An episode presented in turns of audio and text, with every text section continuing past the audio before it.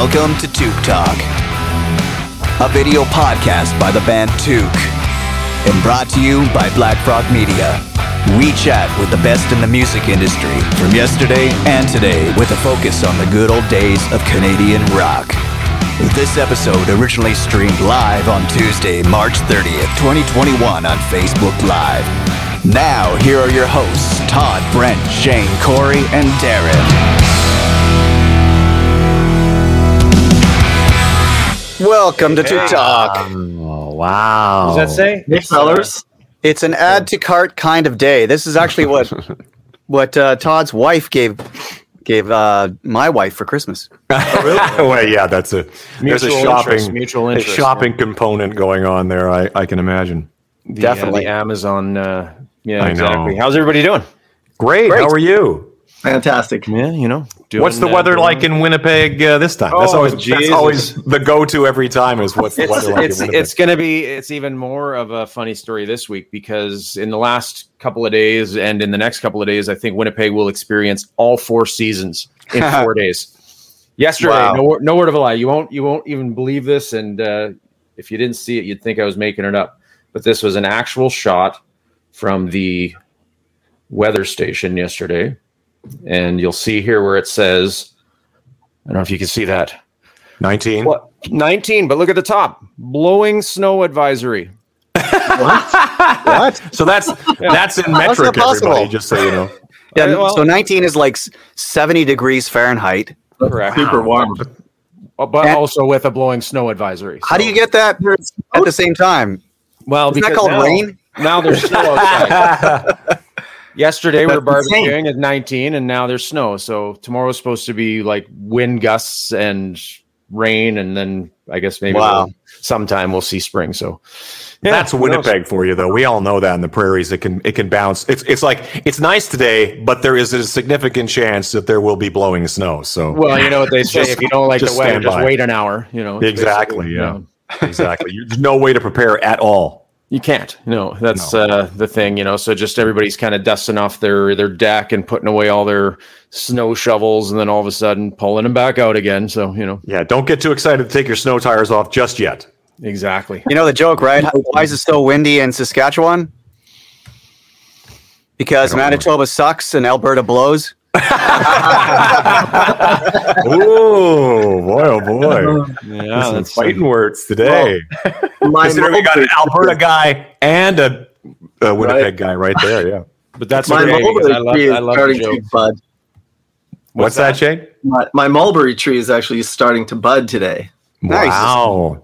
Yeah, shoots up these like buds and then they fall everywhere and then the tree just explodes into this canopy of leaves. Do you get Wow. mulberry berries? No, it's it's a male, so it doesn't have the Ah. berries. Doesn't have the berry. Well, I thought males have berries. No, actually, you I, don't didn't- want. I just learned that This- there's male and tree- female this trees. tree- today. this tree must identify as a, as a different uh, species, right? I mean, that's, I didn't even know that there were male and female trees. I didn't know that either. That's a delicate subject. are. Let's move on. And I would have assumed that the mulberry bush would be the female. Is that not the thing?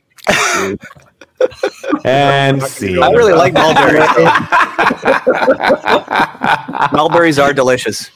yeah, There we but go. They, they make a huge mess if you have a female mul- Is that right? mulberry.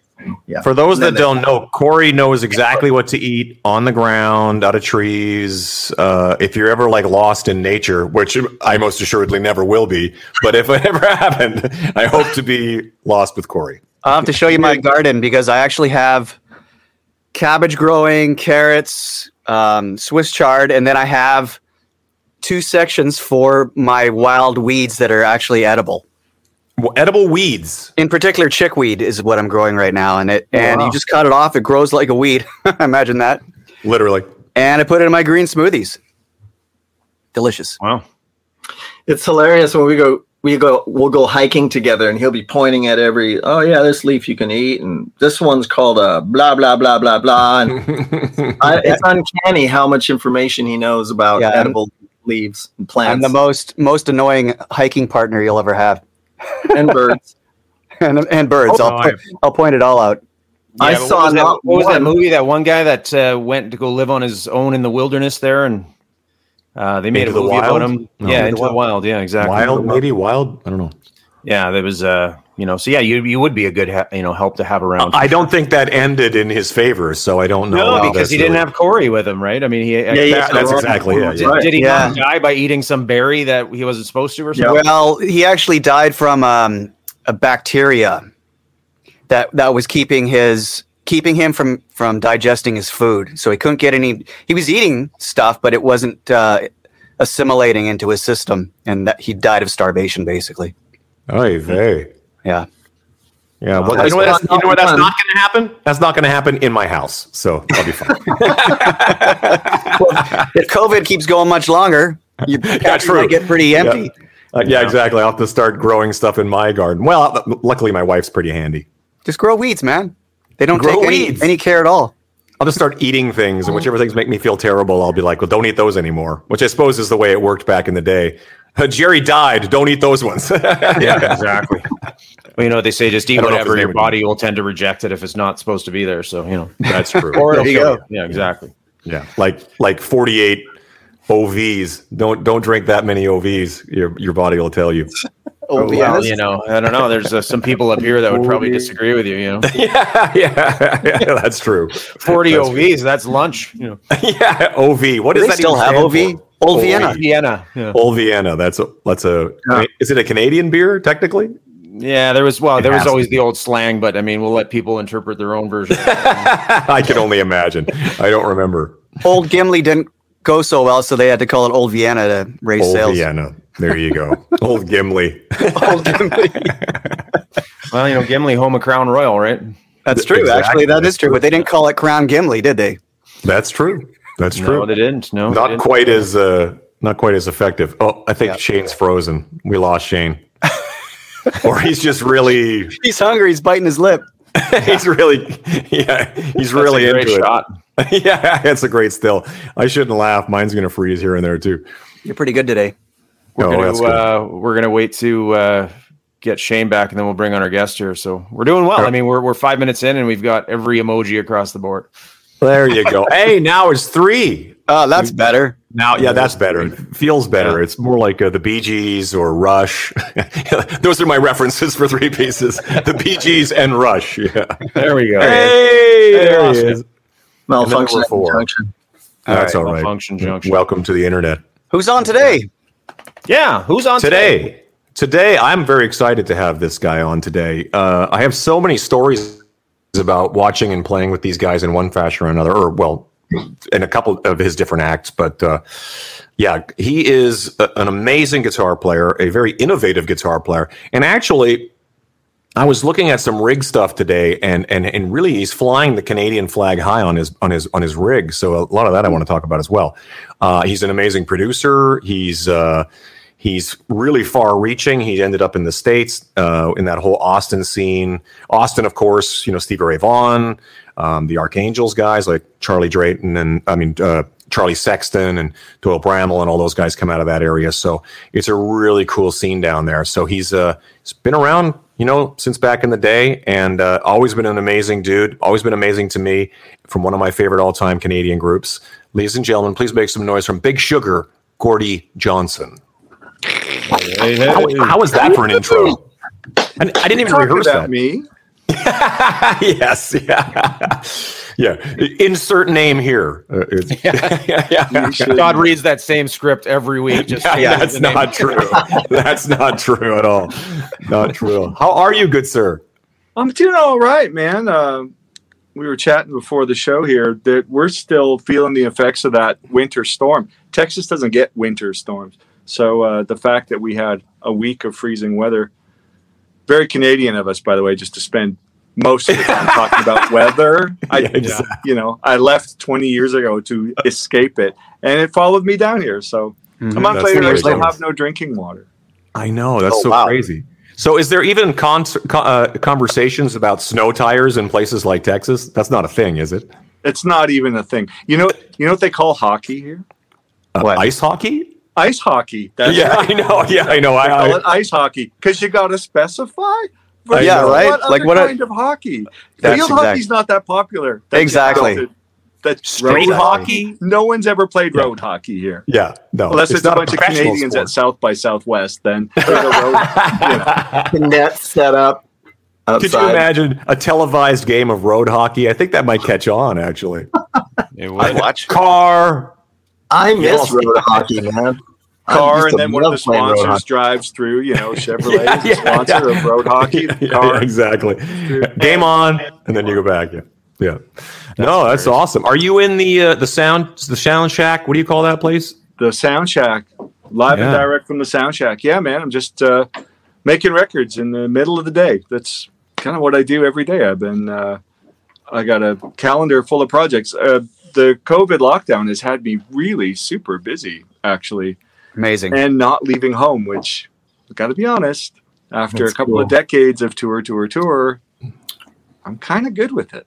Absolutely, no complaints. Uh, y- y- you're one of those lucky guys that you know everything kind of heated up when things got quiet. That's good to hear. Well, we had to make our own stuff too, you know, uh, not being able to tour, actually putting out a new record in March of 2020. Oh, perfect. Huh? Right? I know how to pick them. March of 2020. That's, I got a great idea. Let's put out a record and go on. Yeah, hiatus. Stay home. Yeah, yeah. So we uh, started making stuff and we built a studio.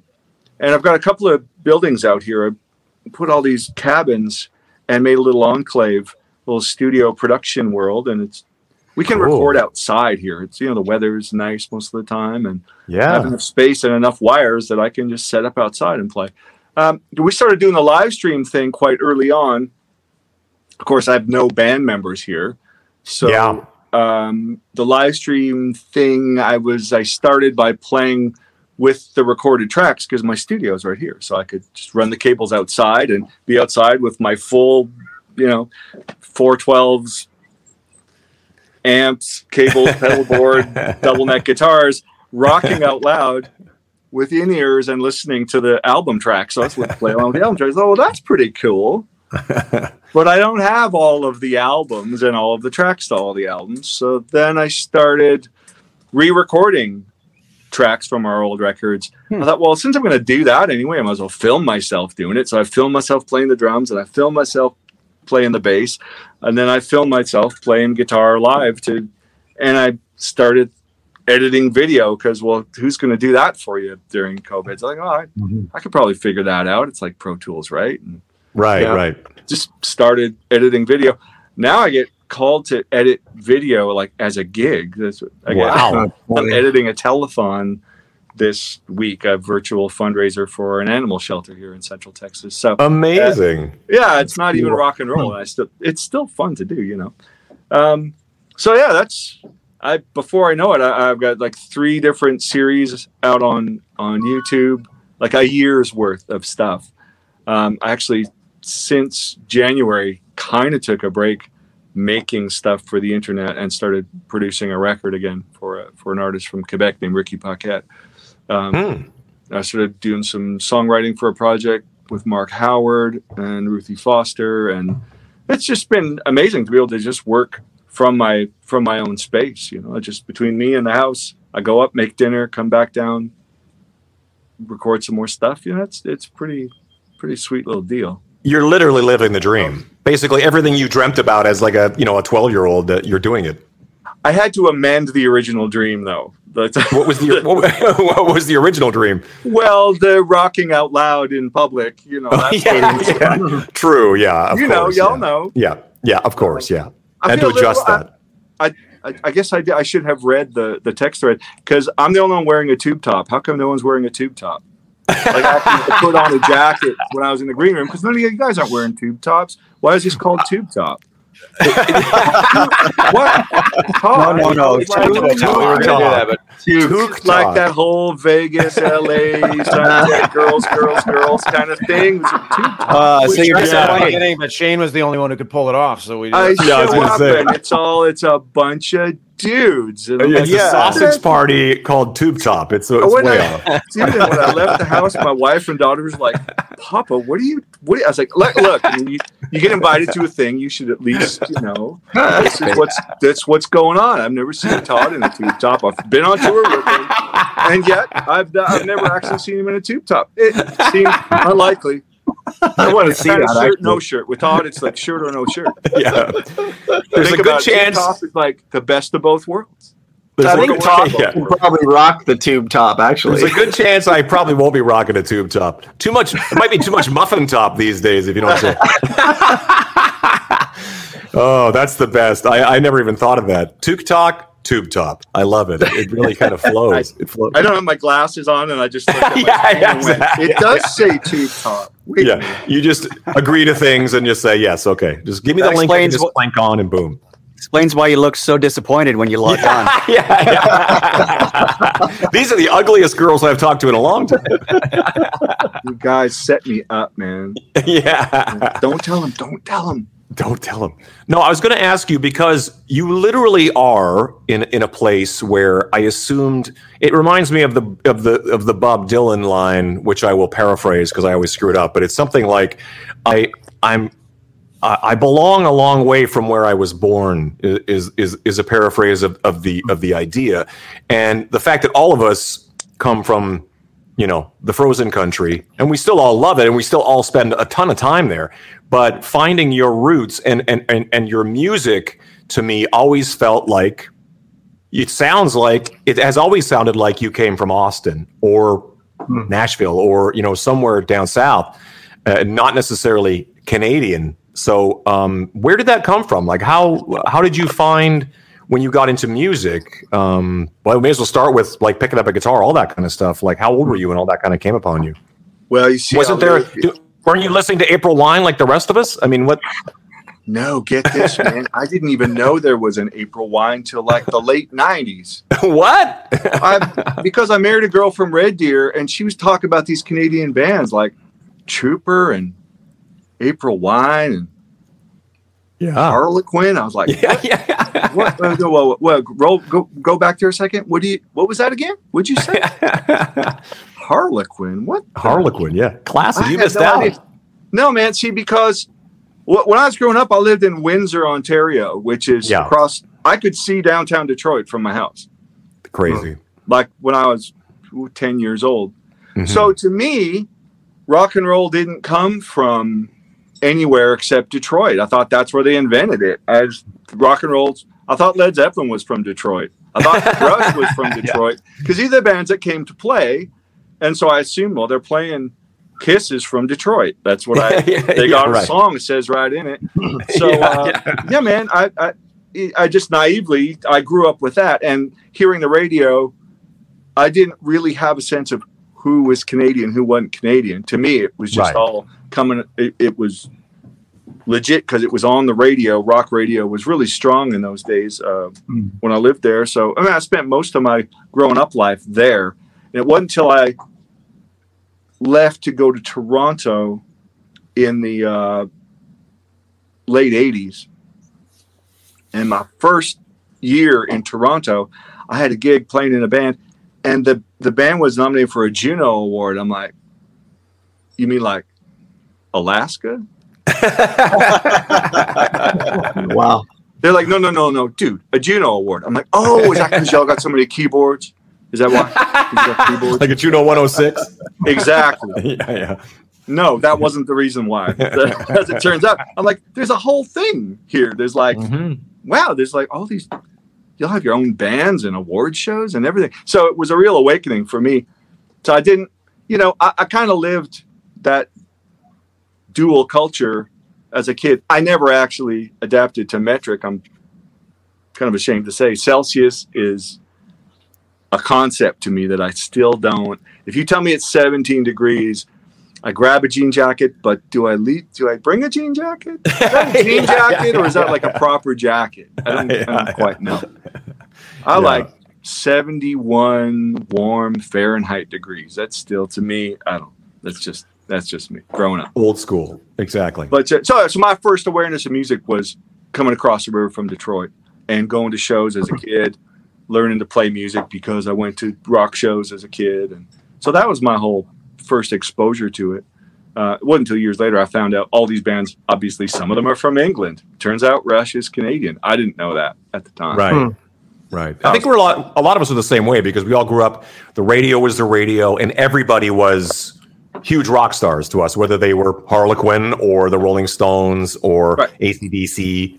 Um, yeah, th- I think it's that's kind of the beauty of being Canadian. Is I imagine it's the same in Sweden or Australia. You know, they have their stuff, and they. I imagine everybody has their national pride to some degree, but music is music. You know what I mean? Well, we've but talked that about you- this a lot too, with the borders between, you know, where we, I guess, said, you know, up until you get to the Ontario border, everything west, all of those bands, the Queen City Kids, a lot of, you know, kids growing up in Ontario, Southern Ontario, you know, there was that imaginary line that I guess you just didn't see that. I didn't know there was another line, you know, between Ontario and Windsor, but, you know, I guess that's the case there too, because, yeah, you think that a lot of people that, grew up in Toronto knew the Toronto bands, and people who grew up in Winnipeg knew everything west. But there was no uh, there was no mix for sure. It didn't cross over as well, except for like the larger groups, like say Loverboy Yeah, yeah. or something, would have Yeah. been sort of like national. But yeah, it, it, that is true. Until the glorious '90s. Until the glorious '90s, which you know, you, you, you and I were a big part of that. Well, you, you were a bigger part of that, but the Well, it's uh, also about the internet, you know. and the internet. you yeah. had by the time you had music videos, MuchMusic had high Canadian content. yeah, That was that was a golden age, man. You had a whole industry just based on being rock stars in Canada. That's that was good enough. You actually didn't have to leave anymore. No. It was kind of kind of No. cool in that way. So, did you find with your guitar playing and all that kind of stuff being, I don't even know how to, because your, your earlier stuff, and I, I know you sort of came up with Molly Johnson and all that kind of thing in a more of a jazz world. I understand you started on bass, and we had this conversation with Sean last week, Shaun Verreault from Wide Mouth, when he said that we, when you played with, um, played bass with Wide Mouth for that run, he was like, you said that you started on bass. And I go, oh, really? I had no idea about that because your guitar playing does not strike me as a guy who uh, this is my secondary instrument, you know. Yeah. so, wh- what were your first bands? Just like you just picked up a bass and off you went, kind of thing, or Well, you know, when you're a kid, if you're unfortunate enough to be the oldest sibling, all my friends were youngest siblings. They all had older brothers with drums, right? basses, guitars. Everybody had instruments to jam. So I'd go to the jam and be kind of just hanging out with the dudes who were jamming. I was like, well, that, come on, I can do something. They were like, Hmm. yeah, you can do something. Here, play bass. play bass? What the hey? What the heck, man? How come I got to play the bass? Well, Paul McCartney plays the bass. We're like, well, he's pretty cool. yeah, yeah, he's all right. He's from Detroit. Okay, He's from Detroit. Yeah, he's, he's from Detroit. You start naming all the cool bass players. I was like, oh hell yeah, I can play me some bass. But I very quickly went from like garage jamming to paying gigs because I really Yeah. wanted to play. Man, I got really good really quick, but I got Mhm. good staying up all night, not doing homework or going to school. I'd ditch school and stay home and listen to the radio all day and play whatever came on the radio. I didn't care. I didn't like Fleetwood Mac, but I learned to play all the Fleetwood Mac songs. Oh, disco was popular at the time. I learned to play disco songs. sure. So I got I was hireable as a teenager. Before I started high school, I started getting paying gigs, which meant learn what's up, like some country Yeah. songs, some do some two steps, some waltzes, some polkas, some Italian music. Oh, Nona's going to get up and sing the song she always sings at weddings. Oh, you better learn that one. You know what I mean? So So, yeah, yeah. I, I just had a different uh, a different mentality about learning. I, I didn't just stay home and learn Jimmy Page licks because much as I loved it, that wasn't going to make me any money Hmm. And perpetuate the gear buying and just being Right. gainfully employed as a musician. I I knew I was never going to need an education because I had a, you know I had this great career plan already at the age of 16. so parents love to hear that. I'm I'm interested to know like where the the Latin and Afro-Cuban influence came in because I was listening to the your most recent record, uh, Eternity Now, and as you get it, it's so interesting as it kind of morphs through the record, and then you get to there's a couple songs, uh, I think New Event Horizon, hmm and it's like straight up Afro-Cuban influenced, you know, rhythms going on there. It was like it's such a cool transition, you know. I mean, I love that eclectic stuff in music, and especially when you can cross genres like that. But where did that? When did that happen? Well, thank you for noticing. Because to me, you know, uh, it really it goes back even to the early days as a bass player. I also got gigs. You know, when I got really good by 1920 I was on kind of on fire on the bass, and I was the guy you hired around Detroit. If somebody couldn't make the gig, they could call me on a Friday afternoon at five o'clock to go across to Detroit and play three three one hour sets of jazz fusion. it's like this isn't stuff. We're not playing Mony Mony here. You know, what I mean? it's like no, there's gonna be a bass solo. I don't know when it's coming, but there's gonna be one. So I got really, really good at the bass and playing jazz and fusion and funk and all this stuff. Part of that Detroit scene was also some Afro-Cuban music. Really? And I would get hired to play bass with those dudes and it wasn't about some bass slapping and bass soloing it was a whole different mentality. So i got really into the discipline of that. Now that was in the 80s and then there's a big gap where you know, i learned all kinds of other music. I got way into reggae. Of course living in toronto you can Mhm. there's the whole community there. Uh, Yeah. so reggae become a big part of my my musical identity as well. Living in texas suddenly you discover that rock and roll is deeply informed by Tejano music. Right. Mexicans who've been living in this territory longer than there's been in America. You know what I mean? They've just been. Sure.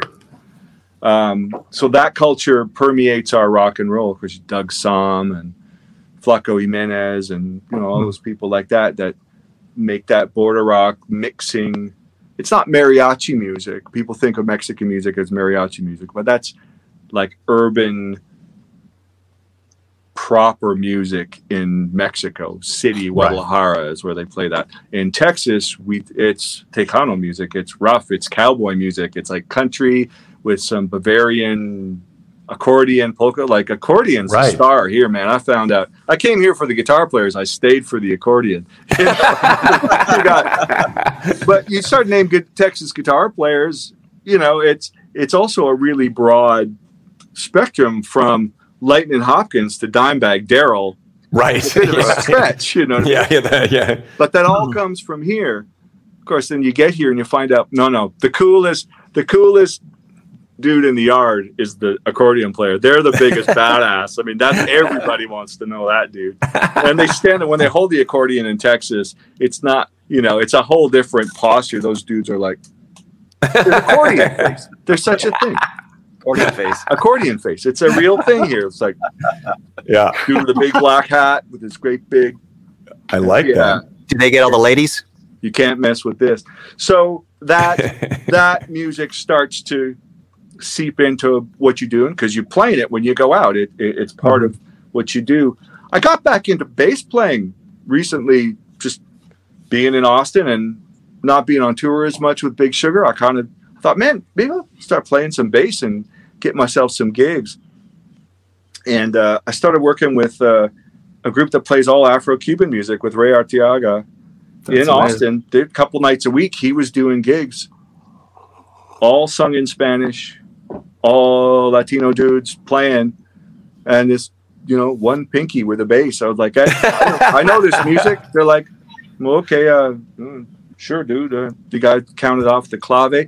I'm right there. I already. I was like, oh, this That's- music. I know That's this. awesome. Yeah, I that's really something deeply you into it. Really deeply into it. Living here as one you You, can. you must have because that's not a style you can just sort of learn and pick up by listening. I mean, you gotta like. Yeah. bed. Yeah, you can't fake Yeah. it. You gotta No. shit. You gotta play it with people, dudes. You got to know gig, it. Yeah.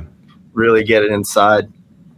I don't think it's going to catch on with like high school bands in in Saskatchewan. I don't think. people are gonna like- you know what we should do is have some Latin infused. rock. It might not happen.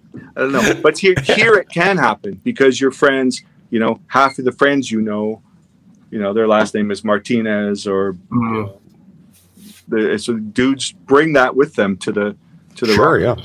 yeah. That's what I think was always so interesting about you, your ability to kind of like That's a good. He, he was making fun of Shane earlier with his freeze face, and now we got one of him. Yeah. Sorry, I'm back. I'm back. Don't worry. I was I was just going into like just really renowned places here, but, Yeah. but uh, no, like uh, Big Sugar being a, a very loud blues band, it sort of started off as a very aggressive, again, very loud. It was really loud, Gordie. Which I loved. I always loved. I, I there was always the conversation. Every time I would go somewhere, they would tell me about how many amps Gordie blew up last night. Gordie blew up like a, a a Marshall last night, or an SVT, or whatever you were blowing up. I blew up some stuff. I broke some stuff. It's true. but it's part of your sound though isn't it but but where i was going with this was it was sort of like this blues influence influence thing and then when you sort of when the reggae started to appear it was so seamlessly just kind of like you know beautifully put in there again it seemed so legit that it was like this is great like it never felt I don't know what the word is, but it never felt like uh, like you were trying on a pair of shoes. You were like, no, this these he owns these shoes. These are his shoes. Yeah. Hmm. well, but you know, part of that part of that was playing with Jamaican dudes. Yeah, I know. I had a Jamaican bass player and and drummer, and did Gary bring a lot of that in? I, I always wondered about that. Gary was that's so. All, that's all he did. He didn't. Gary was actually greatest. never played rock and roll with me. I wouldn't assume so. No, and yeah. most of the, the the you know the drummers like Crash and Rafa and dudes like that. They were they were the first call guys in the reggae scene in Toronto. They'd come and play with Big Sugar, and I it, I mean, it was kind of a fool's errand, but I started trying to get them to play rock and roll with me. It mm. just didn't. They didn't. They had no frame of refer- reference. Right, Gary right, had yeah. never heard of Led Zeppelin until I told him. You're kind of like this is kind of a deep purple thing. He wouldn't know what you're talking about. Yeah. no, he knew Jimi Hendrix was a black guy. Right. Sure. That's what he said. Uh, Jimi Hendrix. Yeah, no, I heard of Jimi Hendrix. He, that he was a black guy. yeah, yeah. He, he was on top of uh, other achievements.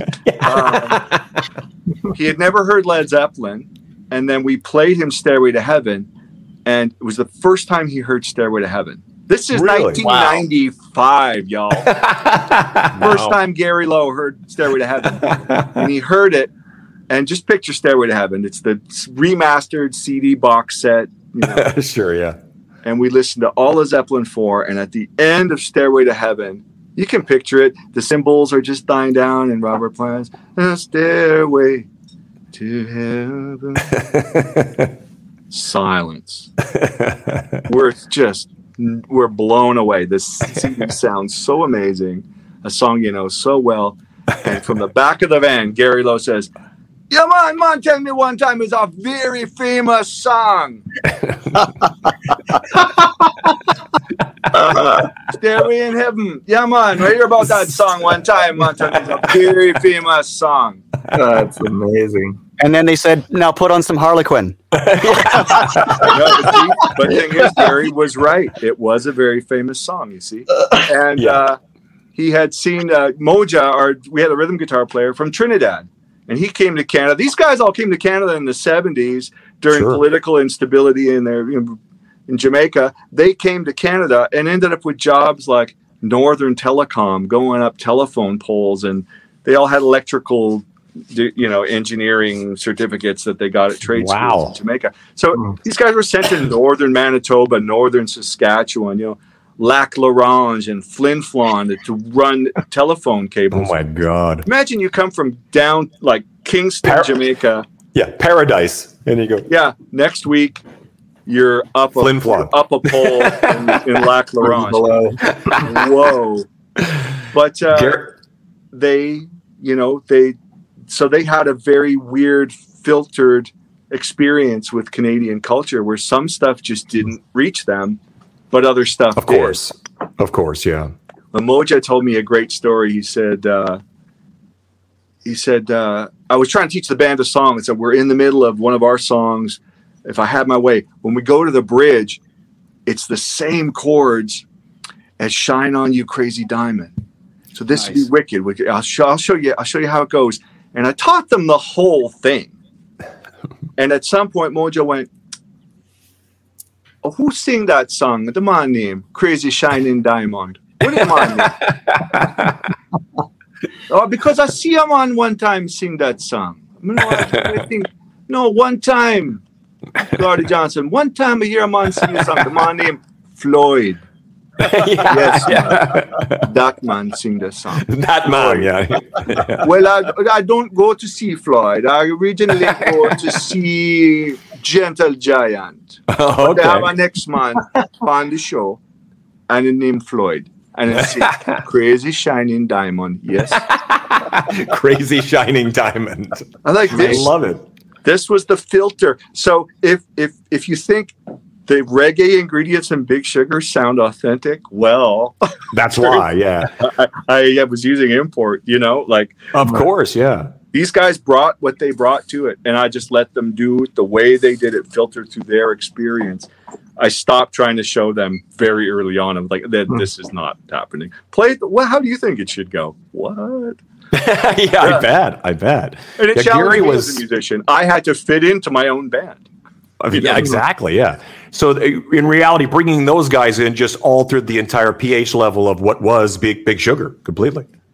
Yeah, when I had jazzier guys playing with me, it was more experimental and kind of jazzy and bluesy. Yes. Yes. And I also had to, you know, I was in an environment that I had to fit into. As I started working with different people, I like to if if it brings about a change in me as a musician, it, it's it's more challenging and more satisfying ultimately. Same thing with putting a band together in Texas, working with guys like Ray Artiaga and Mhm. uh, you know, he brings that Latin. He doesn't count one, two, three, four. You know, I mean, that's not how he counts. It's like Clave. it's clave. So I got to give him Wow. clave at the. This is how we start the song. You know, one, two. No, sorry. Uh, That's crazy. No. Yeah, Crazy. it's- wow. it's a, it's a challenge, and it, like I said, it just makes keeps it interesting. That's the thing. Yeah. Keeping things interesting is it's important. I mean, it's it's too easy to kind of lay back on what you know and what you do, isn't it?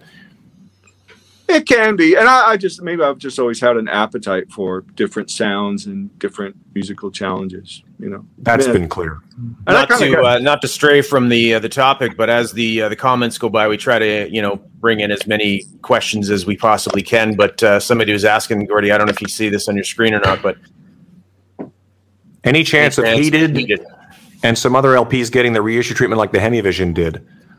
Absolutely, yeah. We had a great success this year uh, Yeah, releasing Hemivision. a vinyl version of Hemivision. Um, I was able to go through the master tapes uh, in conjunction with Universal Music, go back to the vaults and get stuff sent to me here in my studio and get to tweak on a little bit. So there's a whole record of uh, bonus material Great. as well as remastered original stuff. Uh, you know, you get to start going through the old photos and scrapbooks and stuff that's just not going to show up online. You know, we were able to go through our own shoe boxes of photographs from the 90s and contact sheets and stuff. So amazing to be able to to recreate that packaging with the original photographs and negatives and all that stuff. Uh, and we had such a fantastic, um, even throughout COVID, the Hemivision release has been really, really uh, successful for us. So we are. I just approved the mastering for 500 pounds, which Cool. is our one of our earliest records, and kind of the record that introduced us to America and to so many people, Europe. It, it took us all over the world that record, and to this day, I still, I still get shout outs from people who, who love Ride Like Hell. You know, Of course, yeah. I, I saw a thing where you were talking about like the Warren Haynes guys and Charlie Drake, uh, Charlie uh, Sexton, all those guys. Like that's where your connection to Texas probably started, I assume. that's because of that record and because of Ride Like Hell that that started my whole connection with Texas in the early '90s. And even I I think it's probably the reason why I get yeah I got to meet Billy Gibbons and work with Gibbons is because I've had long involved conversations with him about uh, Ride Like Hell, not the Grady version. Sugar version now.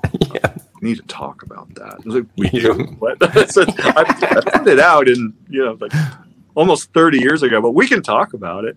yeah, What do want me to do about it now? But we need to talk about that. So pretty cool when your hero, one of your all-time like tone gurus, calls you up and says, "We need to talk." Yeah. Absolutely. So, You know, what I- was I your always- um, Go ahead, Corey. What was your route into the states as a Canadian? How did you manage to settle there? and why Are you legally there, Gordie, or are we alarming? or, or is that yeah, Well, apparently, he walked across that bridge to Detroit so many times. They probably Yeah, yeah, they just they knew him. him by name. Oh, come on over, Gordie. First of And all, maybe I, before been- that, funny you mention how it. did you meet your wife from Red Deer? well, unrelated, but um, the uh, crossing the, the border in Detroit, you used to be able to just take the tunnel bus and go do a gig. And that was, you know, do you, do you have bus fare home? Okay, you're good. Come on in. We were talking about Huh. the 1970s and 80s. Super Yeah. easy as it's gotten harder. Uh, but I've had a work visa through the Musicians Union since the 1980s. Whenever they started having the little card you had to have, I started having one. And I've always I've always kept it up. A P2 visa. I've had one for, you know, 30 years. So when I went to apply for status, they look at that and I was able to get nice letters from from notable people. Willie Nelson wrote me a letter saying Wow. he's a he's a benefit to our musical community and our you know and asset to America. Please let him in. Wrote it on a bar napkin. Is that right? That's amazing. As it When should I be. went, I went to his niece and I was like, Can you, "Did you get the Willie letter?" I waited two and a half years to get a reference letter from Willie wow. because I worked at his studio for years, and I did. I mean, I'm not his homie. Like I don't know him. I haven't golfed with him. I've told jokes with him before, but I was right. the Yeah. bodyguard for him one night. really? Wow. I did. It on the spot. There's like I'm the biggest guy standing near him. And same thing. His niece was like, "Gordie, we don't have security. Can you get him to the tour bus?" I'm like, uh, "There's 400 people in this room. yes, I can." You know. Amazing. no mag light in the eyes. Like, "Excuse me, to the left, coming through." Um, Was Texas an easy uh, place to go to? Like, it, w- was it between any other cities in your mind? no. It's like I'm going to Texas. I actually Okay. wondered that. Nashville never rang your bell. None of that kind of stuff. No, man, I've been coming here since the early '90s. My first Right. time here was like '93, and I just, as soon as I got here, I, I didn't want to go home. I had to go home because I had this, I had a band going and sort of a career happening. I Sure. always just wanted to be here. I just, I loved it here. My friends are here. The culture. This, I mean, the weather is one thing. Uh, it doesn't suck. I'll tell you. No, no, To no, be- no, yeah. You know, I can wear a tube top on a day like today. Uh, that just derailed the whole train. thing. uh, no, be- you know, uh, so yeah, Texas was the destination. That was always in the back of my mind. Whenever things got screwy with the record label or management or the band or anything got sideways, I got on a plane. I came to Texas and wrote it out. Hmm. Wrote records down here, just hung out here, just always had a refuge here. And your uh, wife was always game. Like, Oh, okay, yeah, sure, yeah. I mean, she's Yeah. from Red Deer, so it's kind of like Texas, Canada, in a sense. those were one of the those were some of the you know prenuptial terms is like you got to take me somewhere warm i'm not Oh, yeah. i'll marry you here but i ain't staying here Why were you in Red Deer? Were you my, ever because my wife's from red deer my, my wife uh, her family was a prominent cattle ranching family and her father had right. been uh, the mayor of penhold at one time Oh wow! name dropping some alberta Yeah, for them's in the Showing your know. Alberta street cred. Not that Yeah. there you go. My Canadian passport comes with it's sprinkled with tidbits of knowledge Yeah, like exactly the exactly. best Chinese food in Innisfail, things like that. yeah. Sammy's, just so anybody's asking. but uh, yeah, so we got married on the farm, and our kids were all born in Alberta, and we still have farmland, and we're there all the time. We ju- just got to commute. Of course, haven't done Mhm. lately as much commuting. Um, but that so that's always we've always had one foot firmly planted on Alberta farm soil. Mhm. and then coming back to Texas, culturally, a lot of similarities. But I mean, of course, you know, the whole Tex Mex thing, the food and the music and that part of the culture here was always a beacon for me. So it, it, it really wasn't between like here in New York City. I never, LA wasn't my, my scene. It, Nashville didn't much appeal to me. Really, it was just Austin, Texas. Hmm. And it's still, although it's changed to the point of almost being unrecognizable to the Austin I used to know. It really has changed a lot, but there's still there's still that thing about it where it's like there isn't really an industry here, which is I mean maybe that's what I dig about it. Right. Like we've all lived in in and lived and breathed in the music industry and you know what that's like. It can get kind of intense where there Sure. someone's always schmoozing. Someone's Right. always looking for a gig, a leg up. What are you doing? Who's your manager? Who's your publicist? Well, you guys are like blowing up right now. Who's your publicist? Who's your this? Who's it's like I don't, man, I don't love that. I don't. That's not why I got in here. That's not Right. why I do that. I don't really want to talk about that or hear about it. So Right. being in Austin's awesome for that because on a Tuesday night you'd be doing a gig, but Billy Gibbons would be playing pool behind the stage. Jimmie Vaughan might be sitting at the bar. Lance Armstrong punched me in the arm one night after a Grady gig. He was like, "Good show, man." Poof. Ah. Like, Wow. It was a good good show. show. Why did you ruin my career?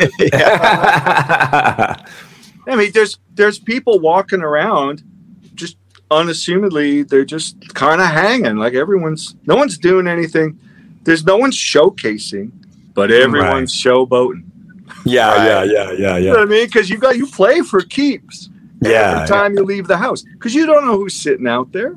totally. I mean, the greatest, you know, the.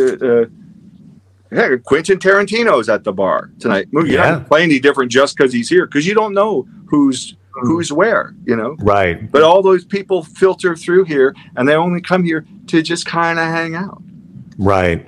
Yeah. which is a different energy level. You're you're allowed to just think about playing your music. Yeah. You know what I mean? Yeah. That's a, I What shine would the playing boots to Quentin. Tarantino sound like? I guess you'd have to start the song in the middle and then go to the beginning and then to the end. Is that how it would Yeah. work? Tarantino arrangements. I, I got you. The guitar solo is only on the bonus DVD. Yeah. Yes. but Texas is it for me, man. And uh, no, and getting my you know getting my status here. And uh, you know, I'll just in advance, I'll preface this by saying, okay, all y'all shut up. But I got the Einstein visa. It's not because of uh, I didn't have to pass a test, Wow. but it's called. Einstein visa. It's like you have some particular skill set which is unique and you're really good at stuff.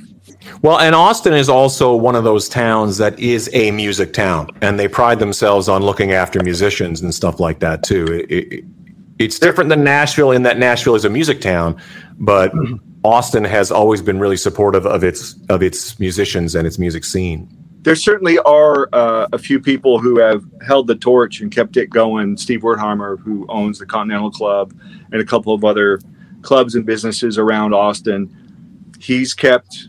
He loved Austin in the '70s and the '80s, and he's just kept the vibe alive. He puts on the the Hot Rod show every year, and he puts on a whole parallel universe to South by Southwest. It he's just made always made it okay for musicians and he's just one of those cats i mean he, i gotta name drop him because you know someone like gary clark he's all big and Right. celebrated now but when he was playing to 15 people on a monday blues matinee there was nobody there steve still paid him you know he like Oh, steve sure. paid guys he doesn't like to see musicians going hungry you Right. come and work for me you'll get paid where so many clubs are still like you pass the hat around and divvy it up. It's like everybody got seven dollars.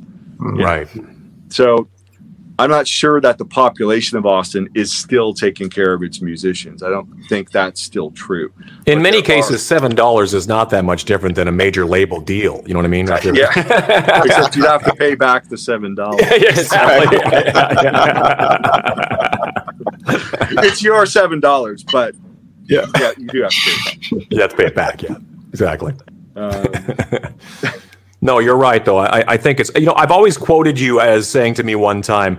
You said every guitar has a song in it, and I always think I always think of that every time I pick up a new guitar. I always go, "There's a song in this guitar." It's just a matter of like, which I think I've sort of equated it to when you get a new guitar, you just play the shit out of it, and new stuff just starts to present itself. But I've always quoted you as sort of saying that to me one time, like every guitar has a has a song in it. I go, "He's right." So I try to explain that to my wife why we have so many guitars around the house.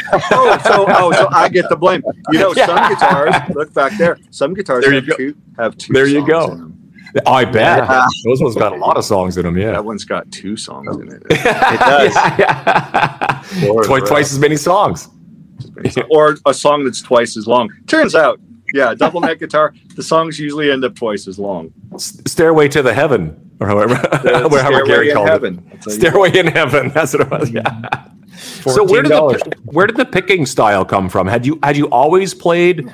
I remember you playing. Uh, I don't know if you if, if it's just my memory, but I remember you playing normal plectrum style, and then out came did. the finger picks. I don't know if I remember that or if I'm just I think you're. I think that's a. Yeah, no, that's a fallacy. You must have dreamed it. I might have Why you're dreamed it, dreaming yeah. about me, I don't know. Hopefully, I wasn't wearing a tube to top. come up with more excuses for more guitars, probably. Hopefully, I wasn't wearing a tube top in the dream that you had about me playing with a plectrum. Um, oh, That could be your next video. As long as I've known you, you've always played. You've always played with this. the claws. Ah. Sam, you and It's you like and banjo. banjo picks Yeah. Because I played the banjo. I There played the banjo, and my early experience with guitar was mostly playing like folk blues, ragtime, not really bluegrass, but Dixieland and early jazz and things like that, and playing it on a banjo, which has a particular feel to it, and it's percussive. It's a more of a percussive percussion. instrument. Totally. you kind of it's like a washboard. You kind of rack the picks a- against the strings. You mute down the strings, and you get that. It is that kind Right, of thing yeah, yeah. that you can't get with a flat pick. It's just not really the same thing. Um, and I like the sound of metal on metal.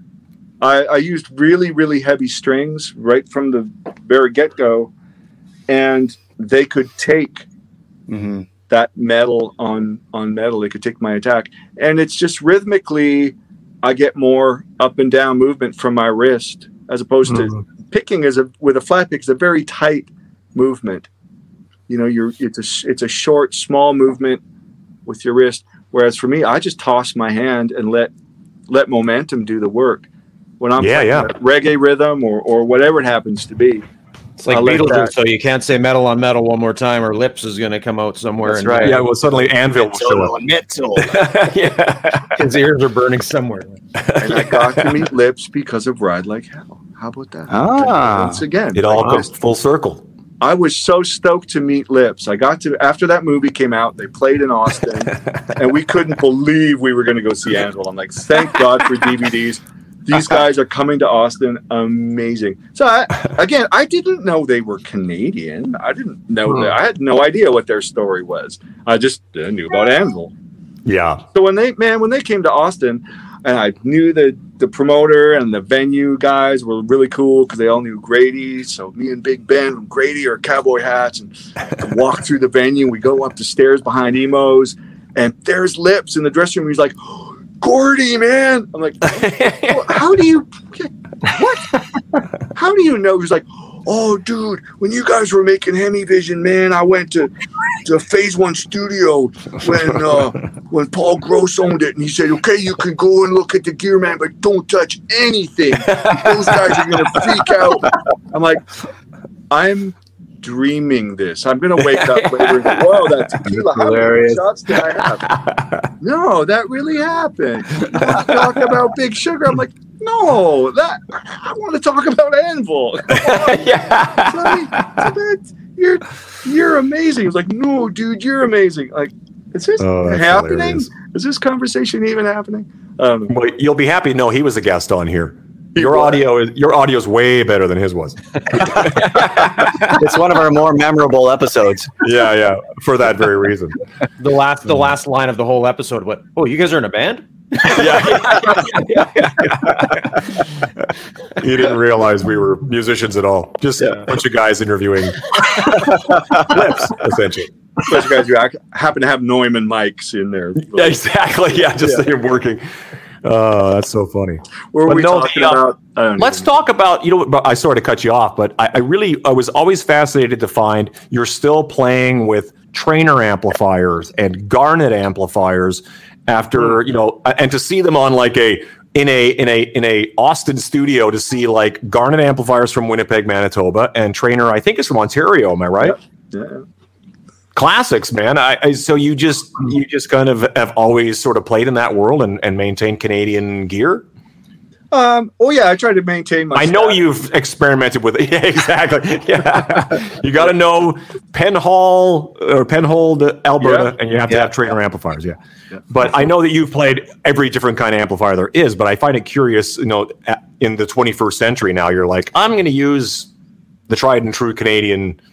man that uh, es- especially garnet. I mean with Traynor um, i mean i've used their amps from time to time uh, the speaker cabinets just because they're such that their support system is so great. I mean really with any endorsement it's one thing if you get endorsed by somebody who makes gear that you really like okay that's awesome. But if you don't have the support from them then it just becomes like a burden to oh well i I play these amps because I'm supposed to, but damn, I'm having trouble with my sound tonight. And oh, I blew a speaker, and how am I going to get another?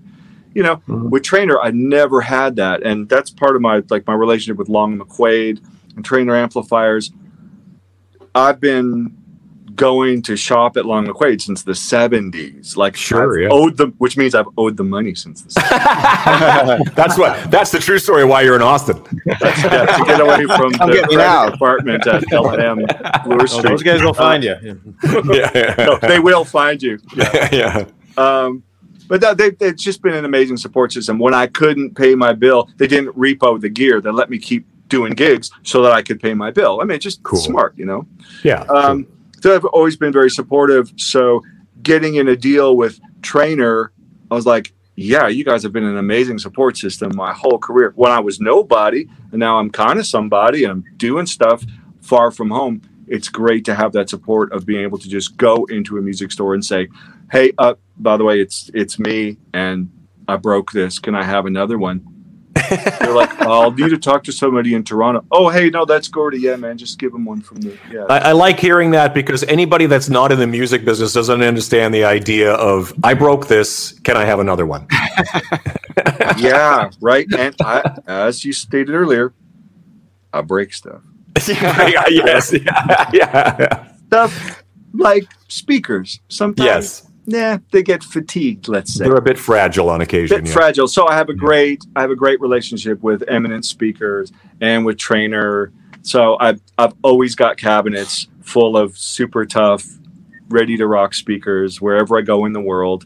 It's an amazing relationship with Garnet. Man, I was pulling my hair out, as you can see. It, it- that's, how where you start. You pull your hair out there. Yeah, that's what happens. it's uh, this way. Yeah, exactly. I was blowing up a Marshall amp every week. I had a licensed electrician on staff on tour. Like there had to be a bump for an electrician. What's something's not right here? You need to rethink your game plan here. And I love the old Marshalls. They're great sounding amps, but they couldn't take it. I mean, they're they're antique. It's like if you've ever owned an old car or an old motorcycle or old gear. It's all the same, man. You got to have Sure. a toolbox. You got to know how to Yeah. fix it because it's going to leave you at the side of the road. And I just had a nervous breakdown from from gear failure, and I went into a store on on Queen Street, just like a pawn shop, a used used music store. And I was looking. I thought maybe a Marshall rack mountable thing. I thought, nah, I don't think I'm ready to do that just yet. I don't know. I like the simplicity of the tube amps, you know. Mhm. I found this weird Garnet thing, and I remembered Garnet because I was born in Winnipeg. Sure, yeah. Yeah. Guess Who? Yeah. And as a kid, my buddies all had Garnet, you know, Garnet amps. The little dudes in high school band or whatever, we had Garnet amps in the high school. Mhm. Like Garnet, oh goddamn, look at that! And it looked like an amp, but it only had two knobs on it. I'm like, well, Right. what, what does it do? The guy in the store was like, it was Songbird Music on Queen Street. They're not there anymore, but Songbird, they were like, well, near as we can tell, it's not an amp. I'm like, yeah, but it's the size of an amp because I think it's a, it's like a fuzz box or a distortion pedal, only without the convenience of it being as big. It's the size of an amp. I'm like, really? So what do you do with it? Well, I guess you could use it as a preamp. I think yes, you could. so I took that. It has volume in, volume out. The much the amount you put in is how much distortion you get from the one tube that's in there, and the out is just kind of like a unity volume. It just you put it up to zero and you're at unity. So then I just started playing through power amps like SVTs, bass amps that Mhm. at two ohms can kick out 750 watts of stress-free tube power. I use QSC PA, you know, 1000 watt PA heads. That just a power amp. It's like you were going to run the monitor rig off it, but I can run my guitar rig off it because I wasn't getting any of the tone from it. Didn't matter.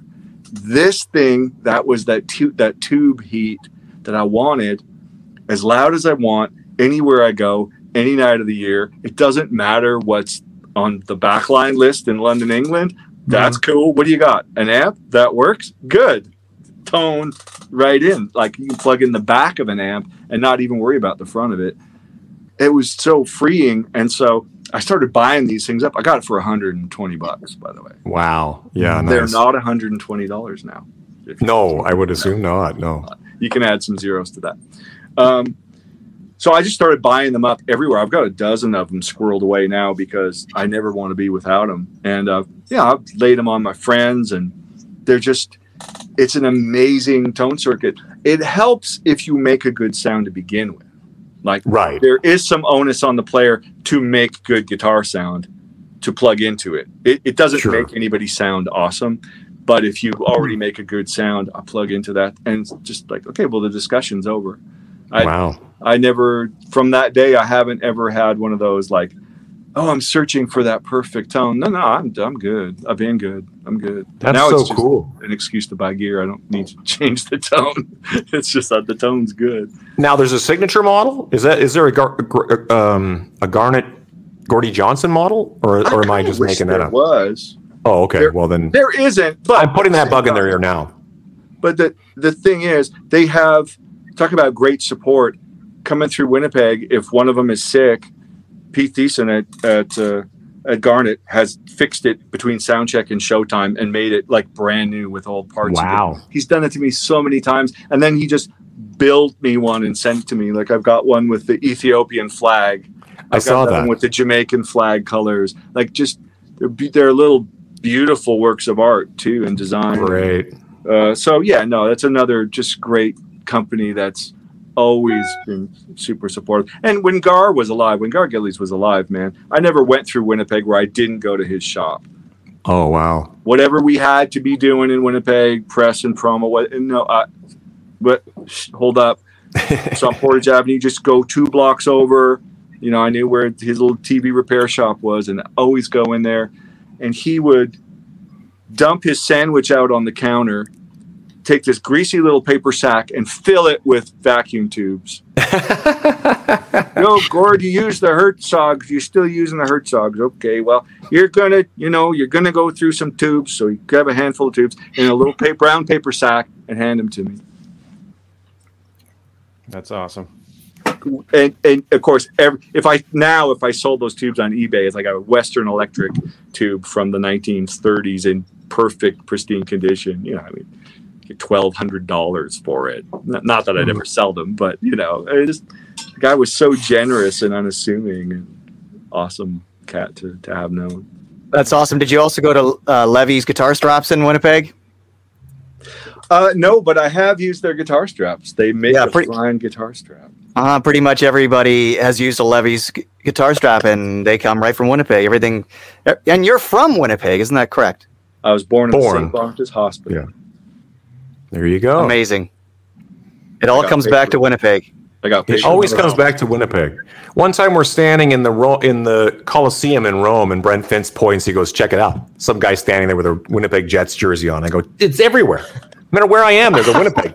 I think Brent brings them with him though and just hands them out, and then I think so. Ah. He pl- plants it before he goes anywhere. exactly. Amazing. Yeah, just a free shirt. Yeah. Yeah, exactly. Well, uh, we probably kept you long enough, my friend. I, I feel like that we've covered a lot of ground. So, what? What? I know that we always kind of end on what was supposed to happen in, in 2020. You put out a record. you were supposed to be supporting, and then I assume that you'll be making up for that when it finally lightens up a bit. Have you been back to Canada the entire time? None. Of, I haven't. None of us have. I have actually because I can Oh. drive from here to my farm. We got to the border, like, will you have to quarantine? I, no problem. It'd be me and 300 head of cattle for the next month. That's fine. Nope. Wow. So yeah, easy to to quarantine. So we did go up uh, and spend some time uh, up in Canada because I mean we still like I said we still have property there and stuff gets Yeah. taken care of and the house. And course. cattle. How long does it take you to drive from Austin to Red Deer? Oof. And see, this is where rock and roll 24? comes in handy. Most you know, 24 hours? How many? most How many? certainly. How many Van Halen albums from Austin to? I'm just kidding. It's like 36 hours, I think, Oh, wow. Okay. in one shot.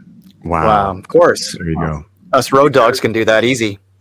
Yeah. Yeah, man. My of course, you know, I get to my parents' house in Medicine Hat, and I'm trying to, you know, we're about to leave my mom and dad's, and I'm trying to put all of it. You know, I got three kids and two pets, and I'm trying to load stuff in the back of the truck, and my dad's out there like pulling stuff out, going, "No, you're never going to fit it all in there." I'm like, "Hey, man, you weren't in a punk rock band. I was in a freaking punk rock band.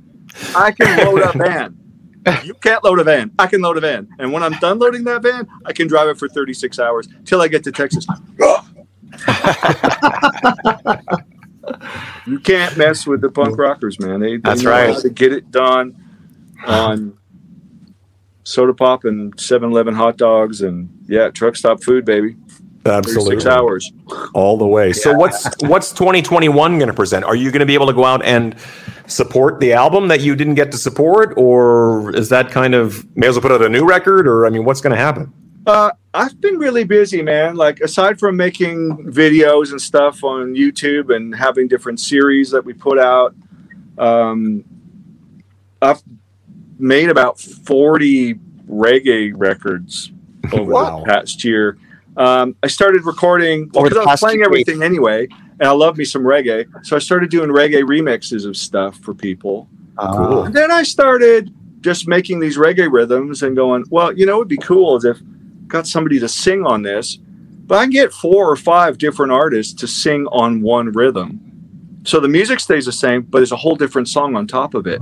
Cool. That's sort of a model of the Jamaican music industry, but that dates back to the 1960s. So I thought, man, I get in on that. In terms of publishing, it's kind of cool because I have to write the song once. but I'm going to get eight different song titles out of it. So it's kind of cool.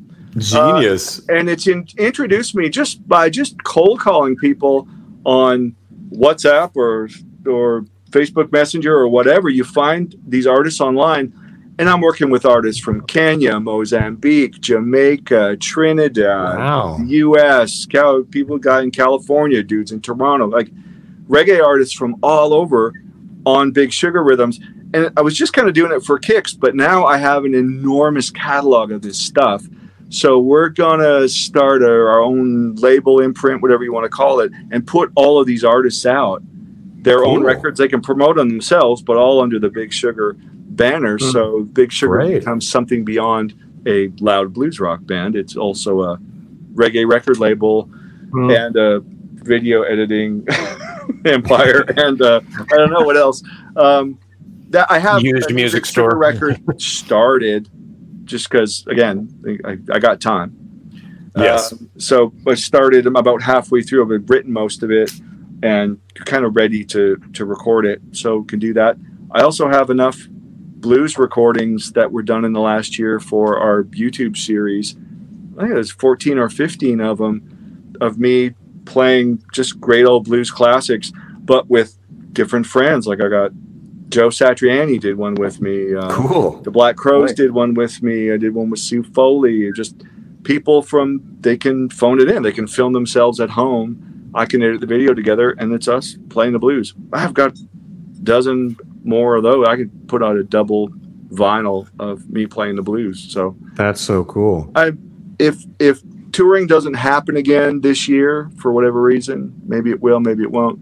I'll just still keep making stuff That's what you do. Yeah. because Do you record the Big Sugar stuff in Austin? do you like bring bring the guys down, or are you kind of like? Uh, uh, Well, now I'm now I'm kind of self sufficient. I mean, I had in the past always there were always about a dozen people in Big Sugar yeah, because it's whoever was best suited to playing a thing they would come in and play. sure, So the band was always sort of ego free that way. right. Uh, Eternity Now was made with the dudes I had with me at that moment. My wife and I wrote all the songs, so she's on the record. Ray, I was playing with all the time, so Ray Arteaga played percussion. Chris Colepaugh from New Brunswick, great guitar player, and we both have an interest in drums. I was like, dude, your drumming's wicked. Be in Big Sugar for a year. So he was in Big Sugar for a year. Cool. Um, and Big Ben, uh, Yeah. my, my bandmate from Grady, he lives in Austin, so he was Yeah. here and when Gary got sick, and of course he, he passed away. Um, rather than stopping, I just worked with the people I had around me, and so that's the band on Eternity now. Now that I'm isolated in here, I'm playing drums every day. I've played drums. Yeah. I've been watching that. That's great. I mean, I just played on a on this country record I'm producing. I played all the drums on it. I played on every reggae rhythm I put out this year. I just keep playing the drums. So, I've, like I've already started recording. I can play the drums, play some bass, play the guitars, some mellotron and funky keyboards. Cool. Just, I just can make it. It's big sugar. One stop got, shop. Got my That's name. great. That's great. Yeah, I got one You last definitely, question. Definitely set the bar. You know, forty uh, albums in one year. That's uh, you guys really got to step up Yeah. your game here. You know, Oh, I know, yeah, right? Yeah. It's. I got nothing else to do, y'all. yeah, yeah, It's how to make supper. That's it. exactly. sorry, sorry, Corey. Go ahead. Uh, one last question for you. Are you able to find any Ukrainian food down in Texas? If I make it. Ah, and I do make it. I tell you what, man, my pereje is like dialed. Uh, my Ooh. pierogies, it's an Ugh. all day thing, man. Dough. I mean, I'm talking about four to five hours of dough kneading. That Wow. dough is like a newborn baby's bottom when it's. it's just like it's ugh, so good. I got uh, my borscht is on point. Uh, my halabchi, all of that stuff, man. you ever make I- kutia? I don't. You know, my mother couldn't stand it as a kid, so Ah. she never made it. Hmm. She was made to eat it at holidays and stuff. She didn't like it, Okay. and so the the one time I asked her, I said, like, "Can you? But you have your mother's recipe for a kutia. Can you just? Can you tell me how? Can you send it to me?" So I got her an iPhone. She took a picture of it, sent me the recipe, and I just I never got past the first line. The first line of the kutia recipe: "Go in the yard and pick a cup of wheat." All right, this is this exceeds my skill set. I'm not. Yeah. I'm not making this. Anybody that doesn't know what kutia is, it's kind of like a, a wheat berry dessert. So it's like if you take a handful of wheat and you soak it to the point where you can actually chew it, then you add a little sugar and some poppy seed and whatever else. I've had it different ways, but uh, it's it's kind of like a dessert Ukrainians eat at, like you said, holiday time. It's Yeah. delicious. But you have to pick your own wheat first. So. You gotta pick your own wheat. yeah, that's yeah. You lost me at step one. Yeah. Yeah, and you have to play the accordion music in the background while you're doing it, right? There you That's go. That's right. Or These accordion accordions. culture. There you go. Ukrainian music also has uh, accordion involved. Yep. Yeah. See? And Italian music. Yeah. My dad owns an Italian restaurant, so I can cook Italian food like There you go. nobody Nice. business. All the stuff I can't get around here, I can just do. No, it looks like we got I to stop you, by. I don't know how to smoke a brisket. I don't know how to smoke back ribs. Like they're people who devoted their lives to You're applying smoke yeah. to meat. I don't doesn't need to be me. I'll just pay someone to do that. That's cool. It sounds like we have to stop by the old uh, Johnson Ranch next time we're in Texas. Get ourselves some some Ukrainian food. I'll get you all fed, man. I I can feed the masses. Good to know. Good to know. Well, my friend, there you go. this has been a blast. Thank you so much for breaking off a, an hour or so with us. That was really fun, man. I, I'm really excited to see what comes next because the last record was really great. I'm Thanks, really excited fella. to hear what comes next. Well, I'm very flattered to have been invited. It's a lot of fun, a lot of laughs.